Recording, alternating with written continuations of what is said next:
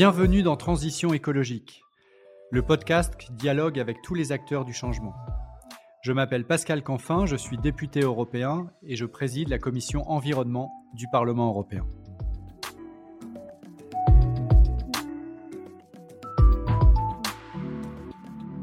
Dans ce podcast, je dialogue avec des responsables politiques, des chefs d'entreprise, des militants de la société civile, et nous soulevons ensemble le capot de la transition écologique. Comment faire? Comment faire face à un enjeu d'une telle complexité? Voilà la question clé qui sera le fil conducteur de nos échanges. Mon engagement? Vous garantir un podcast sans fausse polémique, sans simplisme et tourné vers l'action. Mon souhait? Créer de l'intelligence collective pour gagner la bataille de la transition écologique. Et il va sans dire que la participation de mes invités à ce podcast n'emporte aucune signification partisane pour ceux qui aimablement acceptent de répondre à mon invitation au dialogue. Je remercie le groupe Renew Europe pour le soutien apporté à la réalisation de ce podcast.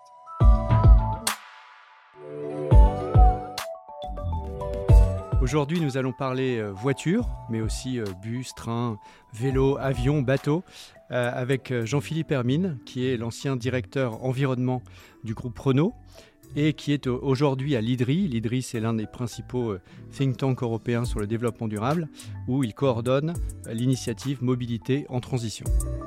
Bonjour Jean-Philippe Hermine. Bonjour Pascal. On se connaît, on travaille ensemble.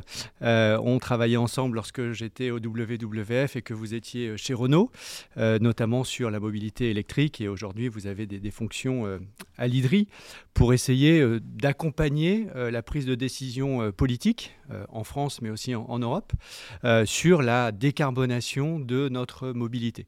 Et on peut le rappeler en introduction, euh, le secteur des transports, donc euh, la façon dont on se déplace, c'est l'un des principaux, voire même le principal poste euh, d'émissions de, CO2, et surtout c'est celui qui continue d'augmenter quand d'autres, comme l'industrie par exemple, diminuent. Donc on a impérativement besoin de changer de logique et on va détailler tout cela dans cet échange.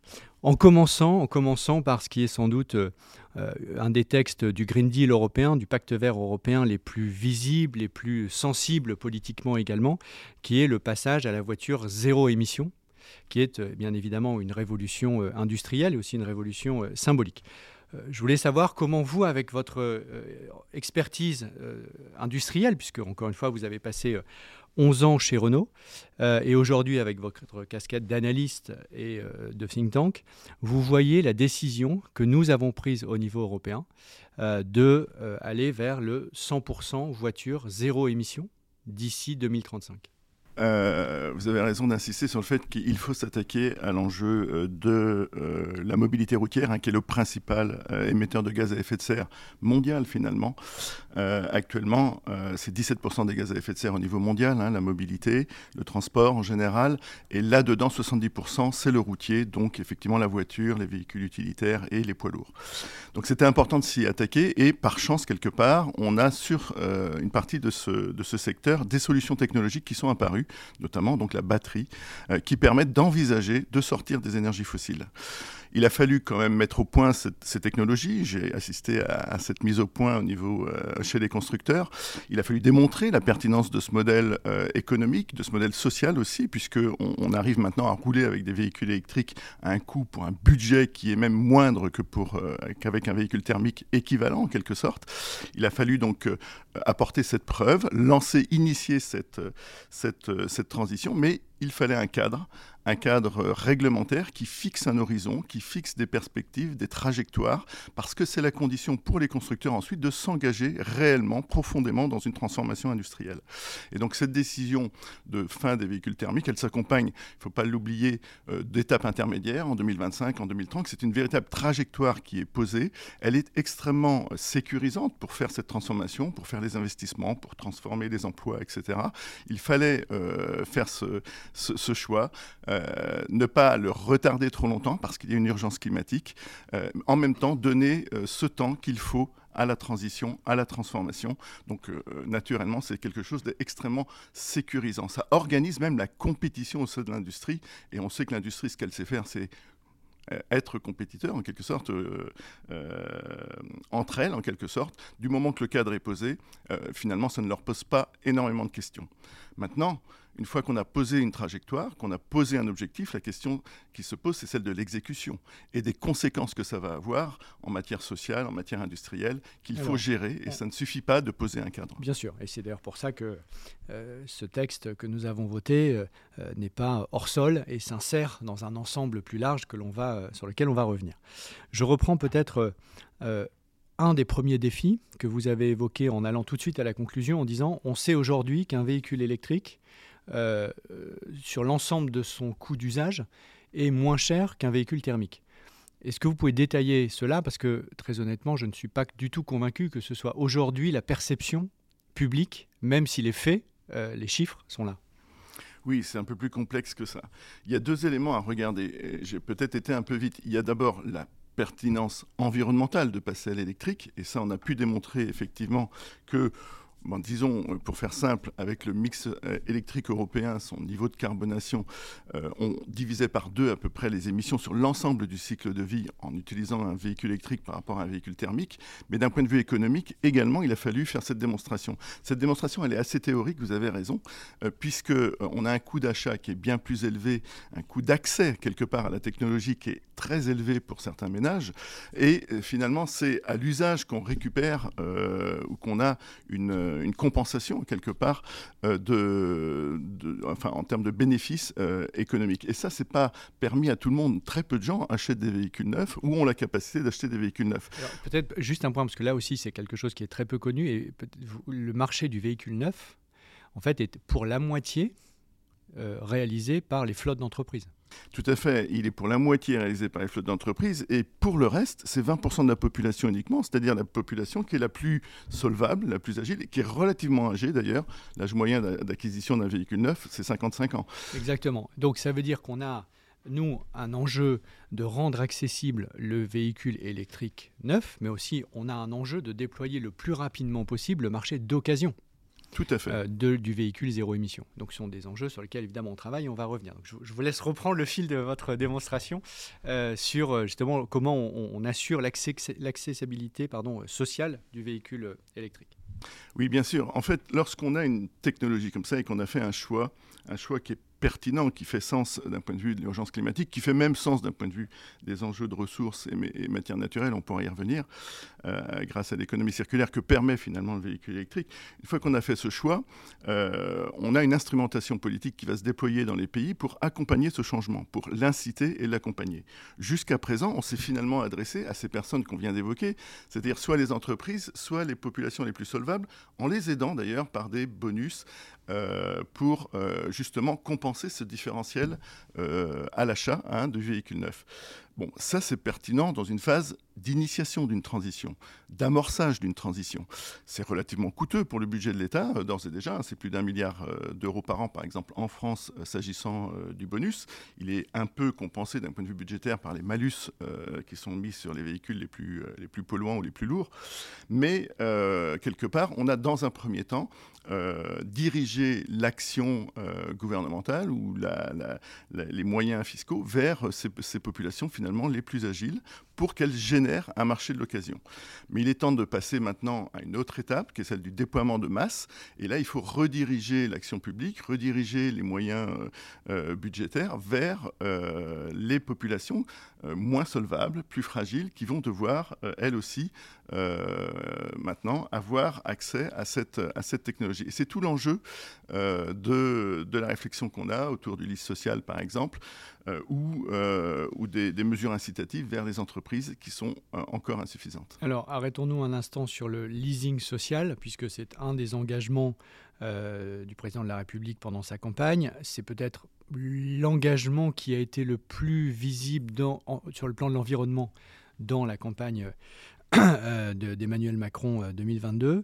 Donc le leasing social, ça revient à rendre accessible un véhicule zéro émission, un véhicule électrique, euh, à, euh, pour à peu près 100 euros par mois. Évidemment, s'il y a différents modèles, il peut y avoir différents prix en fonction de la taille du modèle, euh, mais casser la barrière à l'entrée, en quelque sorte, que vous évoquez, c'est-à-dire le véhicule zéro émission est plus cher à l'achat, il coûte moins cher à l'usage, mais il faut quand même mettre l'argent sur la table au début, et pour un certain nombre de familles, c'est évidemment impossible. Donc, on casse cette barrière à l'entrée en mettant un, prix d'entrée 100 euros par mois qui est parmi les plus bas euh, euh, possibles euh, sur ce type de, véhicule.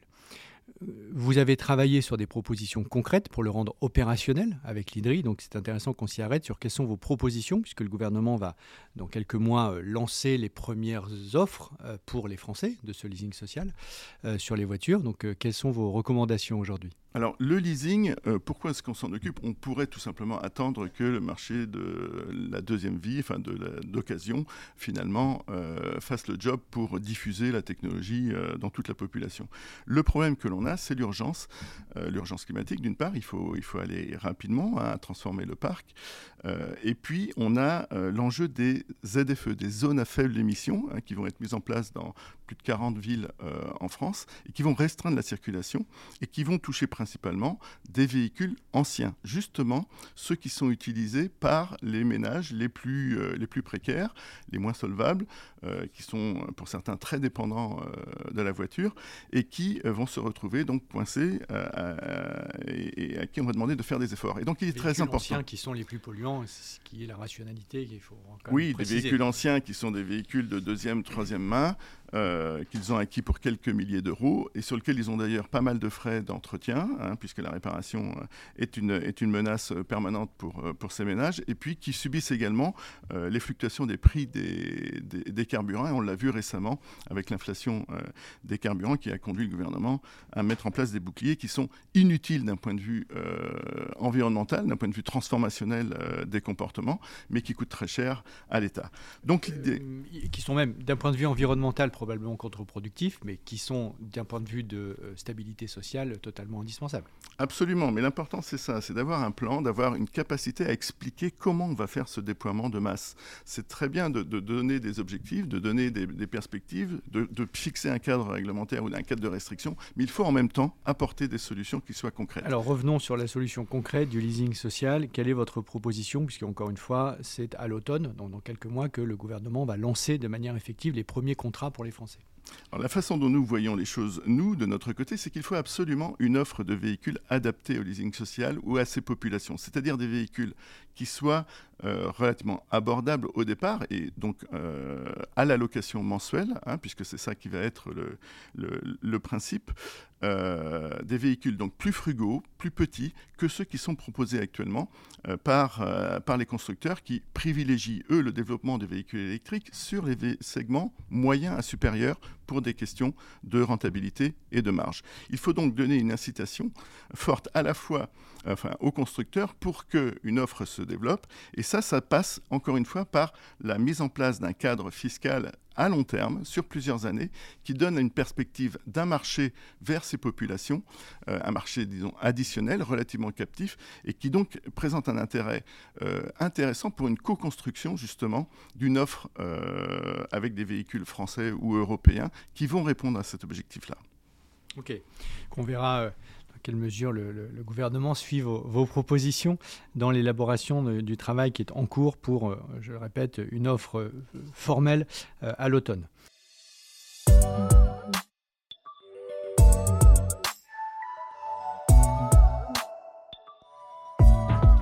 Un autre enjeu du passage à la mobilité zéro émission, il y a évidemment l'accessibilité sociale, on vient d'en parler, il y a tout l'enjeu industriel.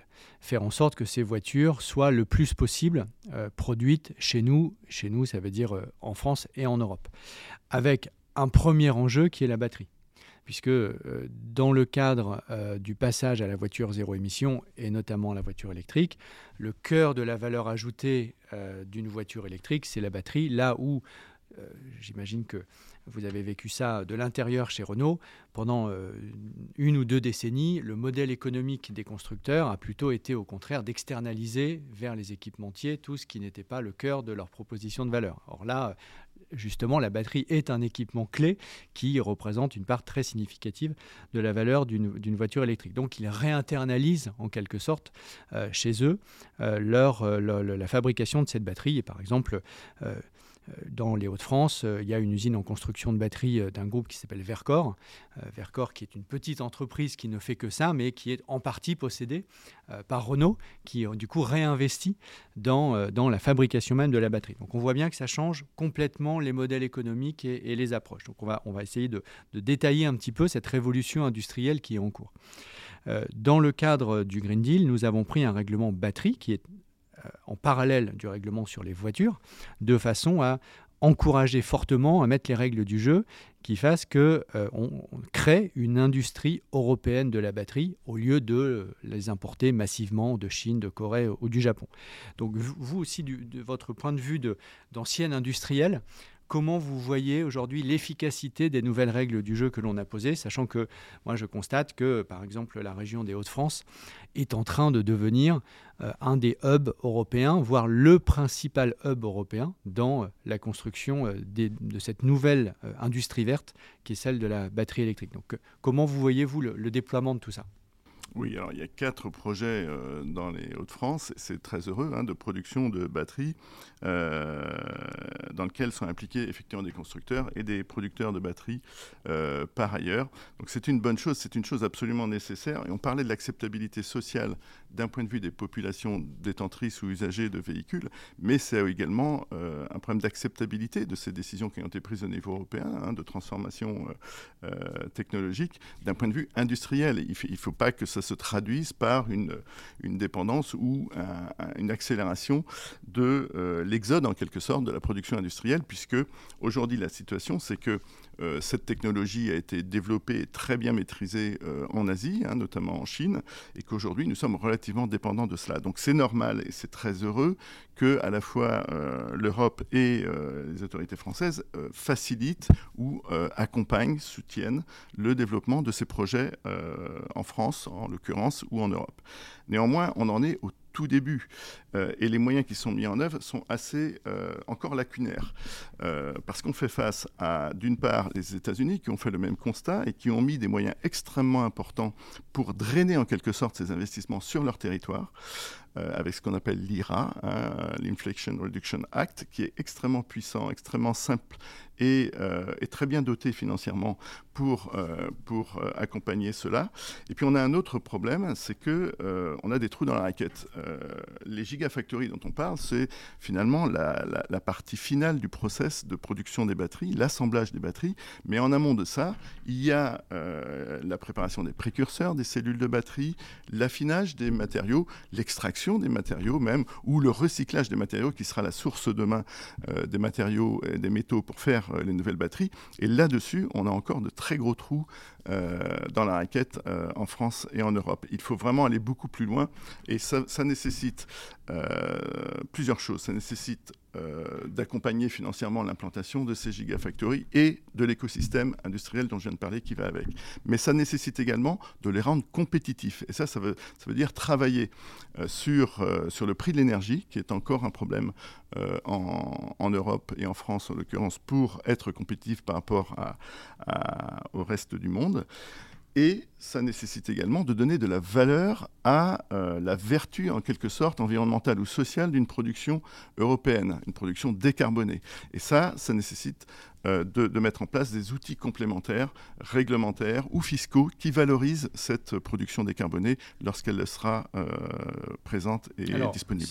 Il y a encore certainement des trous dans la raquette parce que c'est une œuvre de longue haleine. Néanmoins, dans le règlement batterie européen, il y a déjà la prise en compte de l'empreinte carbone de la batterie, il y a déjà des obligations significatives de taux de recyclage de la batterie, ce qui conduira, euh, en tout cas c'est notre analyse et j'aimerais bien avoir votre point de vue là aussi encore d'ancien industriel, euh, ce qui devrait conduire à faciliter le développement de cette industrie en Europe puisque s'il faut euh, recycler, euh, ben, faut, ça peut, on peut créer du circuit court entre guillemets et euh, faciliter notre moindre dépendance à l'extraction de matières premières et puisqu'on les batteries sur, sur notre sol, le fait de les recycler chez nous. par contre, on doit du coup probablement limiter la capacité d'exportation de cette matière qu'on appelle dans le jargon technique, si j'ai bien révisé, la black mass, euh, qui est le résultat en, quelque sorte d'une batterie qui est la matière première qui va servir pour en refaire une nouvelle. Euh, si on exporte cette nouvelle black mass, euh, eh bien à ce moment-là, ça repart en Chine, ça repart au Japon, ça repart en Corée, et on n'a pas euh, créé la moindre dépendance. Donc c'est, je pense, un, des trous dans la raquette à laquelle, vous faites référence, et on l'a bien dans le radar, et il faudra qu'on, agisse là-dessus. Mais on a déjà créé les règles du jeu sur l'empreinte carbone, ce qui a priori est plus favorable à l'industrie européenne et notamment à l'industrie française, avec le mix décarboné et on a créé les obligations de recyclage. Donc on est sur le chemin pour euh, passer d'une raquette de tennis qui a quelques trous à une raquette de ping-pong. Non, non, mais vous avez raison. Euh, tous ces constats sont partagés euh, par les politiques, les industriels, et il y a une vraie volonté d'aller effectivement dans le sens que vous indiquez pour, disons, localiser, relocaliser et créer une économie circulaire réelle autour de, ce véhicule électrique, de ce projet industriel, de, cette technologie. Et c'est quand même important de le rappeler. On va passer d'un modèle euh, qui brûle des énergies fossiles à un modèle qui va utiliser un vecteur énergétique qui stocke de l'énergie, hein, ce sont les batteries. On va avoir besoin de beaucoup de métaux et de matériaux pour cela. Ça va être compliqué de les générer, mais une fois que le parc sera électrifié, on disposera quelque part de euh, la matière première pour refaire de nouvelles batteries. Donc ce projet électrique, il est éminemment circulaire et il faut organiser cette circularité. Et vous avez raison, je dirais le cadre réglementaire est là. Euh, c'est bien compris, la, directive batterie est une très bonne directive dans son esprit. Euh, elle est très complète. maintenant, il va falloir, encore une fois, s'attacher aux détails. Euh, et les détails, ce sont les bonnes définitions, ce sont les euh, règles d'importation, d'exportation des matériaux critiques, etc.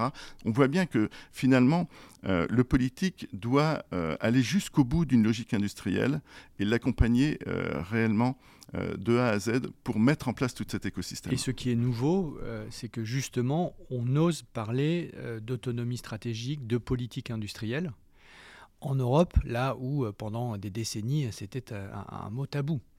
Et je pense que l'exemple le plus emblématique euh, de cette capacité à créer une filière industrielle nouvelle chez nous, y compris en assumant des règles du jeu qui favorisent la production européenne, soit directement, soit indirectement, par exemple à travers le calcul de l'empreinte carbone, ben, c'est maintenant assumé d'un point de vue doctrinal, à Paris bien évidemment, mais aussi à Bruxelles. Et ça, c'est nouveau. Et donc ça, montre bien que euh, le Green Deal est aussi euh, une, politique climatique et environnementale, bien évidemment, mais c'est aussi une politique industrielle euh, fondamentalement. Et dans le contexte de la concurrence avec les États-Unis et l'IRA que vous rappelez, je crois que ça, tire un large consensus à la fois chez les politiques et chez les industriels. Donc je, pense qu'on est vraiment en train de construire, brique après brique, tout cela.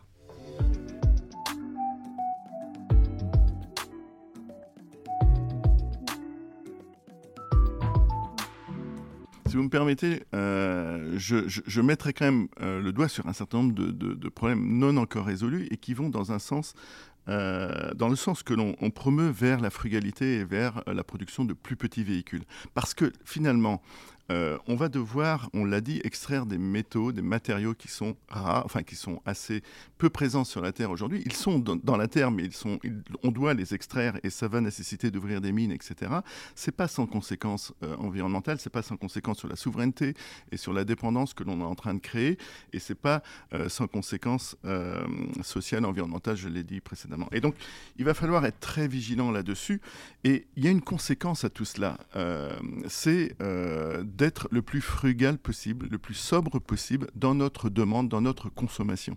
Et là, on arrive, on revient à la question de euh, de l'inflation de la taille des véhicules, de la suivisation, de l'inflation de la masse des véhicules, et le besoin de créer une offre de véhicules plus sobres, plus frugaux, plus petits en quelque sorte, qui va répondre à la fois aux enjeux d'accessibilité hein, pour les familles euh, à cette technologie, mais également qui est un, un, enjeu donc de cohérence industrielle, puisque qu'on est limité sur ces matériaux pendant un temps, pendant la transition. Et donc il faut aller plus loin, il faut aller jusque-là dans cette forme d'interventionnisme euh, de, des États ou de, la Commission sur la transformation industrielle. C'est là où, alors, sur la partie extraction de matières premières, euh, on, précisément avec le pacte vert, on remonte progressivement et on a en ce moment même au Parlement européen en négociation la nouvelle loi européenne sur les matières premières critiques, de façon à déployer une stratégie qui repose sur plusieurs piliers. D'abord l'innovation pour réduire notre dépendance. Ensuite, le fait de sécuriser de l'accès avec des contrats, par exemple au Chili ou en Australie, et pas simplement être dépendant des Chinois. Euh, et puis, euh, de développer la circularité, comme vous l'évoquiez, pour que, in fine, au bout d'une génération, eh bien, les matières premières, elles soient plus au Chili ou en Chine, mais elles soient chez nous. Euh, mais vous avez aussi raison sur la sobriété. Et là, je ne peux que renvoyer quand même en partie la balle aux constructeurs eux-mêmes, puisque vous l'avez dit, et c'est intéressant que vous l'ayez dit vous, mais c'est utile peut-être que vous développiez cela pour savoir, pour comprendre pourquoi on en est, on en est arrivé là. C'est qu'aujourd'hui, quand j'entends le patron de Stellantis, Carlos Tavares, dire je préfère la valeur au volume, alors c'est une phrase un peu absconde, mais qu'est-ce que ça veut dire concrètement? Ça veut dire que je préfère faire beaucoup de marge sur peu de véhicules très gros, des SUV, plutôt que de faire moins de marge sur des véhicules plus petits. Et donc ça amène exactement à ce que vous venez de dire. Mais ce n'est pas un choix politique, c'est le choix industriel de la plupart des groupes européens, pour ne pas dire tous. Vous avez raison, force est de constater qu'on ne va absolument pas dans la bonne direction. Si on prend les, quelques dernières années, les quatre dernières années, on a eu une augmentation euh, de la taille des véhicules qui est assez conséquente. Si je prends sur 10 ans, c'est les données de la CEA, les données euh, euh, des, constructeurs européens dans leur ensemble. On est passé de 10% de SUV il y a 10 ans à 40% dans les ventes actuellement. Et en parallèle, on avait 60% de ce qu'on appelle le segment AB, des véhicules petits à très petits et ils sont euh, devenus 40% euh, aujourd'hui dans les ventes. Et, ce phénomène s'est accéléré ces dernières années.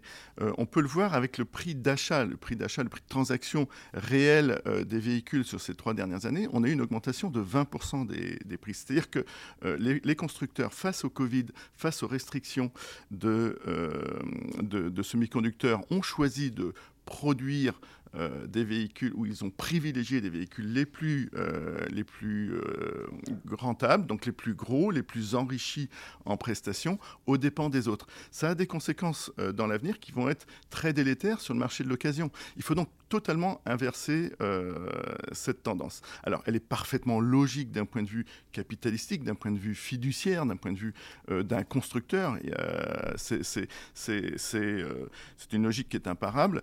Néanmoins, c'est le rôle du politique de créer les conditions de euh, l'inversement de cette tendance. Et c'est là que toute la fiscalité est extrêmement euh, importante. C'est vrai. Euh, je, je, peut-être ma tirade sur Carlos Tavares parce que je trouve vraiment qu'il y a une très grande forme d'hypocrisie de sa part, qui est donc Carlos Tavares, l'un des plus grands patrons de l'industrie automobile aujourd'hui, puisque Stellantis est le deuxième, je crois, constructeur automobile mondial. quand il dit je préfère le volume euh, pardon, la valeur au volume, et quand en même temps il défend le droit à la mobilité, c'est totalement contradictoire, puisque préférer la valeur au volume et donc faire des SUV euh, qui sont totalement inaccessibles et qui le seront aussi, et vous venez de le dire, et c'est très important, sur le marché de l'occasion demain, c'est exactement l'inverse du droit à la mobilité. Et, je crois qu'il faut poser ce débat parce que finalement, c'est nous qui défendons le droit à la mobilité euh, contre Carlos Tavares qui lui défend le droit euh, à, ses bonus et à ses profits. Et c'est peut-être sa responsabilité, mais c'est pas la mienne. si on reste sur le terrain industriel. je voulais dire parce qu'on a beaucoup d'échanges euh, avec lui avec une façon assez virulente de sa part, donc je pense qu'on n'a pas de raison de se laisser marcher dessus. oui, mais moi, je pense qu'il faudrait falloir le convaincre aussi d'un point de vue industriel, tout simplement. Bon, on, a vu qu'il y a des outils fiscaux hein, qui peuvent déplacer les curseurs justement pour recréer de l'intérêt euh, à, produire des, véhicules plus petits. Le leasing social peut en, être un, puisque c'est un marché additionnel euh, qui, vient, qui vient apparaître et sur lequel on peut garantir euh, un niveau de marge qui est probablement intéressant dans une co-construction, justement, avec, avec les, constructeurs. Mais il y a aussi l'enjeu de la concurrence internationale. Qu'est-ce qui se passe? On parle beaucoup des Chinois et, du risque que l'on a à avoir une délocalisation industrialisation ou, avoir une compétition importante par, par les constructeurs chinois qui montent en puissance effectivement en Europe. Mais ces constructeurs, ils sont forts sur quel segment? Sur le segment moyen à supérieur de véhicules extrêmement enrichis, justement celui-là sur lequel les constructeurs français se sont positionnés ces quelques dernières années. Ils s'aperçoivent que c'est là que va être la menace chinoise et non pas sur les petits véhicules dont on parlait précédemment, qui est le savoir-faire euh, historique des véhicules français. Ce qui est contre-intuitif. Ce qui est contre-intuitif, mais il faut le rappeler. Donc bien sûr, il y a ce problème de marge et ce problème de marge relatif, il se gère par de la politique publique et notamment de la politique fiscale. Mais euh, quand on prend juste les choses d'un point de vue industriel, et si on était M. Tavares, qui est une vision euh, non pas, disons, de collaboration État industriel, mais plutôt marché simplement, eh bien, il aurait intérêt à regarder là où est la menace extérieure et là où est le savoir-faire ou euh, les volumes de demain.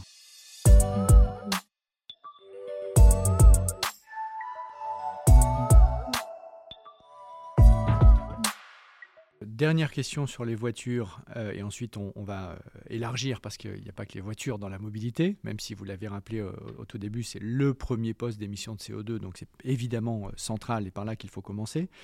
on a parlé de la Chine, on a parlé des États-Unis, on n'a pas parlé d'un troisième grand géant sur ce marché qui est l'Inde. Euh, sur lequel d'ailleurs les constructeurs européens, dont Stellantis, ont beaucoup de, de, vision. Quelle est votre euh, analyse sur l'apport de l'Inde à la mobilité euh, zéro émission, et notamment dans la fabrication, ce qui est un enjeu pour nous de concurrence potentielle, de ce petit véhicule moins cher? Encore une fois, je pense que euh, les projets indiens euh, s'intéressent au marché indien. On va avoir un développement du marché indien pendant les 15 à 20 années qui va être centré sur son propre besoin. Et ce n'est pas une réelle menace. On a juste quelques, quelques constructeurs qui envisage une production indienne pour une réimportation européenne, mais qui se casse les dents très rapidement parce que, encore une fois, en Inde, on va faire des petits véhicules, et ces petits véhicules, ils ont les mêmes coûts de droits de douane, euh, d'importation, de transport, etc. Si on regarde l'histoire, en Europe, euh, on a eu quelques euh, constructeurs asiatiques qui se sont, qui se sont installés, hein, des Coréens, des Japonais, etc. Eh bien, ils ont importé des gros véhicules qu'ils produisaient ailleurs. Et ils sont venus produire les petits véhicules, les Yaris en France par exemple, euh, sur nos territoires parce que euh, il y avait euh, des coûts de transport, etc. Donc encore une fois, on en arrive à la même logique et je suis assez peu inquiet de l'Inde qui doit s'occuper d'elle-même et qu'on doit plutôt aider à, trouver des solutions parce qu'on a des enjeux de qualité de l'air là-bas qui sont extrêmement prégnants. Et ce qui prouve bien, et on, on conclut sur la voiture, que euh, avec le passage à la voiture zéro émission, on se redonne la possibilité de recréer une industrie européenne de l'auto accessible à tout le monde, euh, citadine, qui, elle, aujourd'hui, est largement partie, notamment de France, soit pour aller au Maroc, soit en Turquie, soit en Europe de l'Est. Donc on se redonne la possibilité de gagner cette bataille industrielle qui était perdue. Il faut avoir cette ambition, il faut, je dirais même, dépasser le débat environnemental pour le réinscrire dans un débat industriel et un débat social. Et géopolitique. Et géopolitique, et d'accord, de souveraineté également.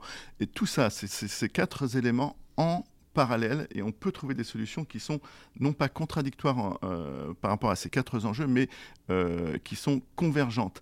Parce qu'il faut que, que ce soit le véhicule électrique ou la mise en place des ZFE dont on parlait euh, précédemment, nous aide à régler des problèmes structurels industriels ou des problèmes structurels sociaux de mobilité que l'on a dans nos territoires. C'est comme ça qu'il faut aborder le sujet pour le rendre acceptable. Cette transition environnementale ne se passera sans heurts, disons, que si elle est comprise, acceptée, et si on a tout un narratif, un récit autour du fait qu'on est en train de régler des problèmes industriels européens et de régler des problèmes sociaux dans notre société. Et, le le mot clé à, mes yeux, il y en a deux, je dirais. C'est le premier, c'est l'Europe puissance, c'est-à-dire que ce qu'on crée avec le pacte vert et la voiture zéro émission et l'ensemble des sujets industriels dont on vient de parler, et peut-être la filière la plus emblématique, la plus visible de cette Europe puissance industrielle verte que l'on est en train de créer euh, de toutes pièces et de revenir sur 30 ans, 40 ans de désindustrialisation.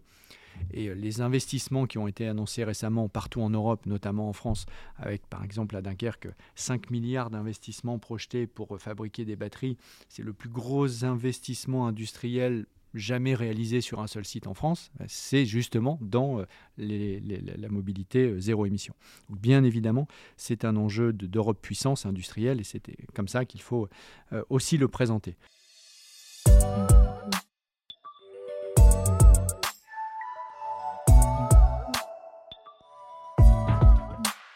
On va euh, abandonner les voitures, même si nous sommes évidemment loin d'avoir euh, tout traité de manière exhaustive, pour euh, dézoomer un petit peu et, regarder l'ensemble de l'équation de la décarbonation de la mobilité, en parlant aussi maritime, aviation, bus, train, vélo, camion, etc., puisque vous travaillez sur l'ensemble de ces modes de transport.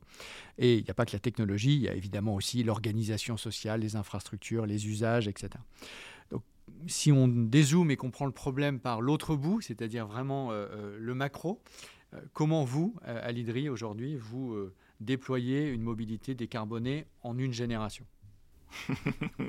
Petit challenge. non, non, mais vous avez raison. Les gaz à effet de serre, c'est pas, euh, enfin, la solution n'est pas technologique puisque les, émissions euh, liées au transport sont finalement le produit de différents facteurs qui sont autant de leviers pour travailler. Hein. Il y a le, donc le premier facteur, c'est celui de la demande, du besoin de déplacement ou de l'envie de déplacement. Hein. Euh, le kilomètre réalisé par chacun des des, des, personnes ou euh, par les mètres cubes de, fret que l'on transporte, il ne faut pas l'oublier. Euh, produit, euh, le deuxième élément du produit, c'est le mode, vous l'avez évoqué, hein, c'est la capacité que l'on a à changer de mode, à passer du camion au fret ferroviaire, à passer de la voiture à, au vélo potentiellement ou au transport en commun. Donc ça, c'est comment évoluent les modes entre eux. Et puis enfin, le taux d'occupation des, des, différents modes, et notamment de la voiture, parce que ça, c'est un élément qui est très important. on a un taux d'occupation de ce, de ce produit dont on parlait précédemment qui est relativement faible. Il faut pas, il faut pas l'oublier. Il y a un problème comportemental de ce côté-là. On est dans l'autosolisme. 60% hein. des déplacements du quotidien se font dans une voiture seule. Euh, or, on a, euh, grâce au digital, qui est l'autre révolution qu'il faut exploiter dans ce domaine du, transport, la possibilité d'organiser du covoiturage, de l'intermodalité, euh, c'est-à-dire de, faciliter le passage d'un mode à l'autre pour, un, trajet donné. C'est important tout ça parce que, en fait, tout, on a une prise de conscience euh, quand même. Euh, on, a, la levée d'une barrière psychologique par rapport au changement de mode. que l'on observe. On a une prise de conscience des politiques sur l'enjeu, sur le fait qu'il y a une aspiration des gens à, une diversité d'offres, à des offres alternatives, qui est renforcée par la mise en place des ZFE dont on parlait précédemment. Euh, et puis tous ces, nouveaux modes qui sont aidés donc par le numérique en quelque sorte hein, pour euh, faciliter euh, leur mise en œuvre. on a l'électrification des vélos aussi qui est très important, qui est une partie technologique qui bénéficie de la batterie aussi qui est, très intéressant. Et bien, tous ces nouveaux modes finalement se font à courte échelle, ils ne sont pas en concurrence. le but étant, vous, on, l'a bien compris, d'arriver à un moment où on va avoir justement un, besoin d'équipement des ménages qui va se diminuer en, en matière de voitures pour, euh, pour euh, envisager donc un déséquipement euh, potentiellement de la voiture au profit d'autres solutions que sont les transports en commun, le vélo, etc. Alors vous disiez justement que un des enjeux c'était le changement de mode et à l'intérieur du changement de mode, si on prend le vélo, l'explosion du vélo électrique qui évidemment change l'usage. Est-ce que vous pouvez détailler ce point? Aujourd'hui, le vélo, au-delà de des grandes agglomérations, je pense tout le monde a vu à Paris, à Bordeaux, à Lyon, etc., a vu l'explosion du vélo. Euh, est-ce que c'est un phénomène, euh, si je caricature légèrement, euh, de bobo des centres-villes ou est-ce que ça va au-delà? Oui, alors là, on est, sur un point qui est très important. Il ne faut pas non plus créer un débat qui, serait infructueux sur qui a accès à ce, mode, etc. Alors bien sûr que on a, comme pour la voiture précédemment, une phase d'amorce et qui s'est passée principalement dans les centres-villes, les centres urbains. Euh, on a, voilà, on a, on a développé euh, de la technologie, des vélos, etc., qui sont extrêmement intéressants maintenant, qui sont modulables d'ailleurs. On peut transporter ses enfants, euh, des charges, etc. Tout ça euh, s'est passé dans un mode, je dirais, relativement darwinien et dans un mode très, très urbain. Mais là où c'est extrêmement intéressant, c'est en milieu rural finalement. Lorsque on ne va pas avoir des gens qui vont choisir à la carte et en fonction du jour, un jour en vélo, un jour en transport en commun, etc. On a en milieu suburbain et en milieu rural là vraiment avec ces nouveaux outils des alternatives qui vont créer du déséquipement de la voiture. C'est beaucoup plus significatif. Alors quand on regarde les chiffres, on a une explosion des ventes de vélos en France.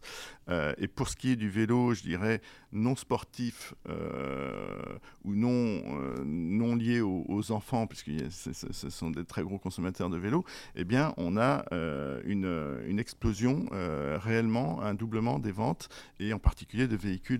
Quelle part ça représente aujourd'hui les, vélos électriques? Les vélos électriques, pour ce qui est euh, de ce déplacement, des enjeux de déplacement, réellement, c'est 60% des, des, ventes, ce qui est absolument significatif.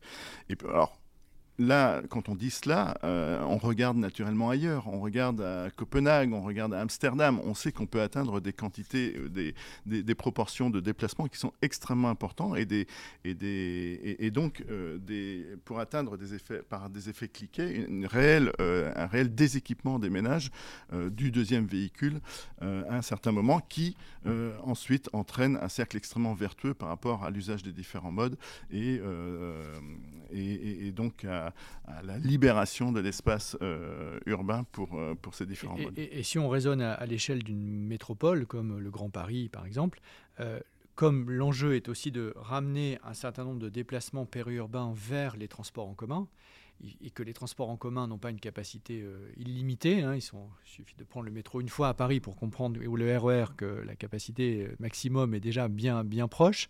on a besoin que les déplacements plus courts intramuros, on va dire, si je prends Paris, puisse se faire autrement qu'en métro, alors à pied bien évidemment, mais surtout en vélo électrique, puisque à ce moment-là, en vélo électrique, aujourd'hui, étant euh, moi-même utilisateur, je peux témoigner, euh, est probablement la façon la plus rapide de se déplacer. Vous libérez de la capacité dans les transports en commun. Exactement, et donc ça permet à des gens qui viennent de, plus loin d'avoir un parking relais et d'emprunter un RER e ou un métro, et le, métro du Grand Paris demain. C'est un double cercle vertueux qu'il faut évidemment continuer à enclencher.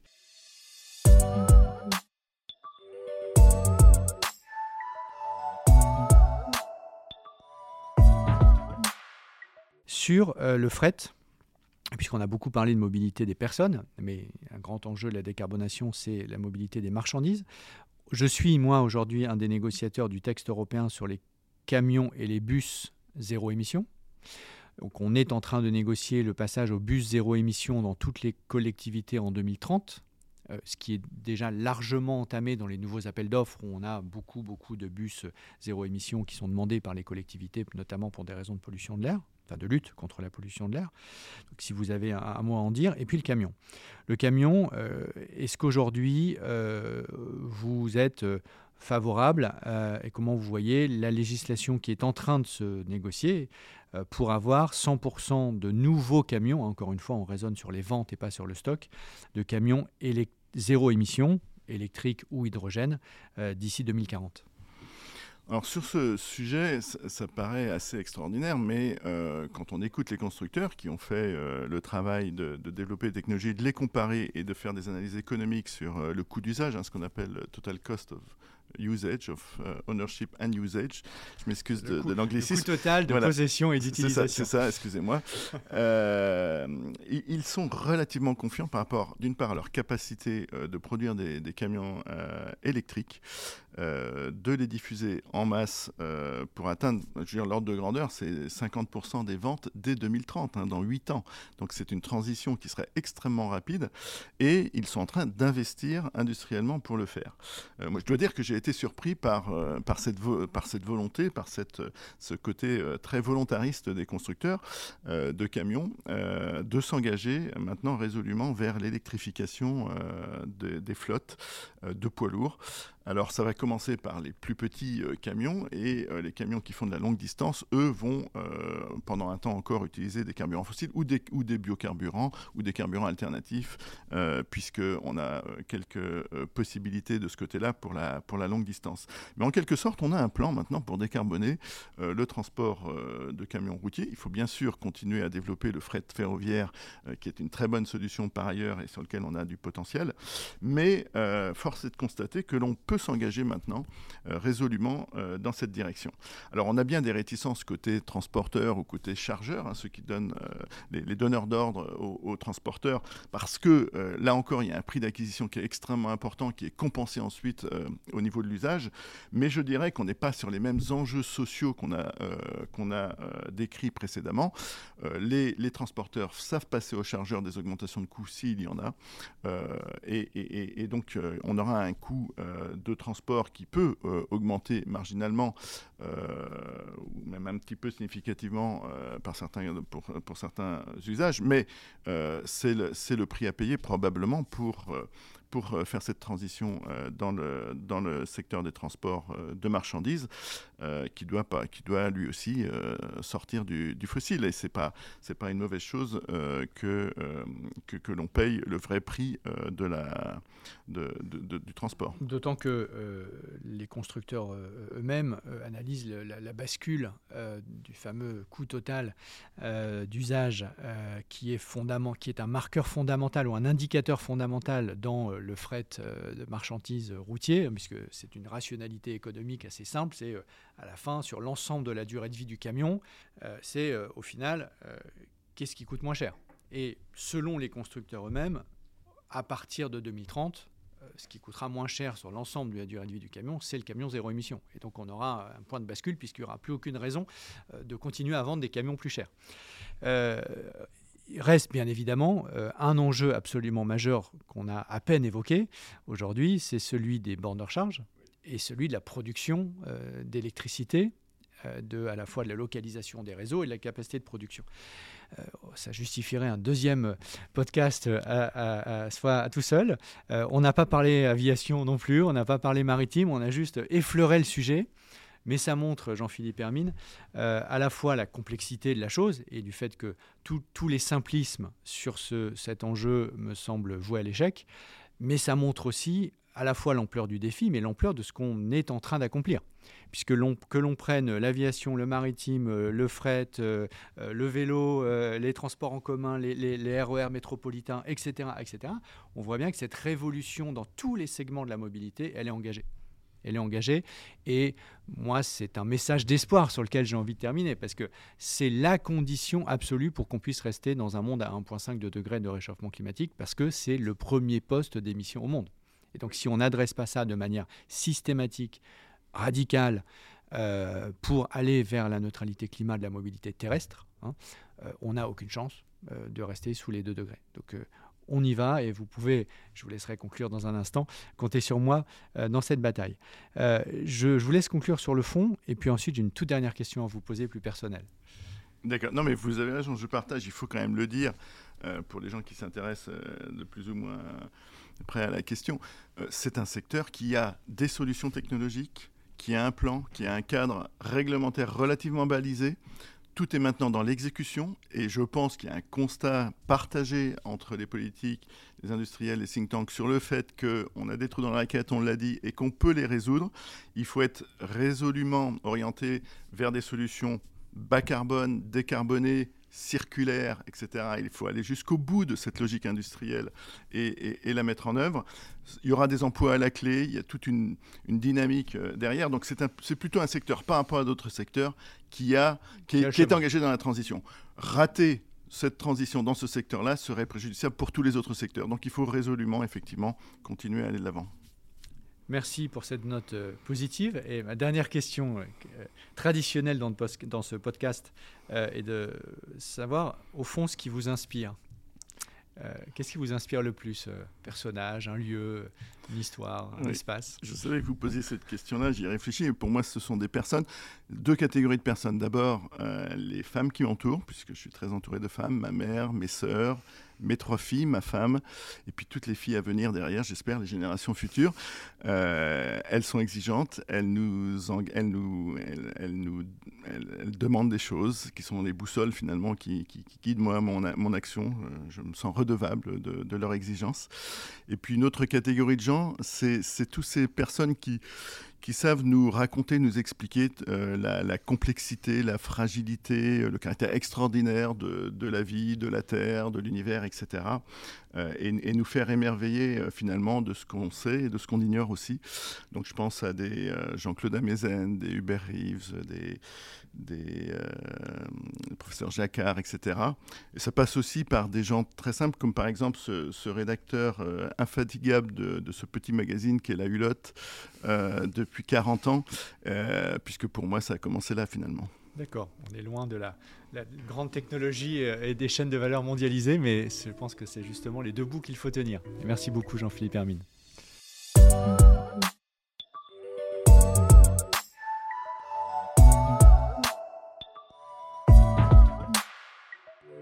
C'est la fin de ce podcast. Merci à vous de l'avoir écouté et merci au groupe Renew Europe pour son soutien. N'hésitez pas à vous abonner, à poster vos commentaires et le lien vers ce podcast avec le hashtag Transition écologique.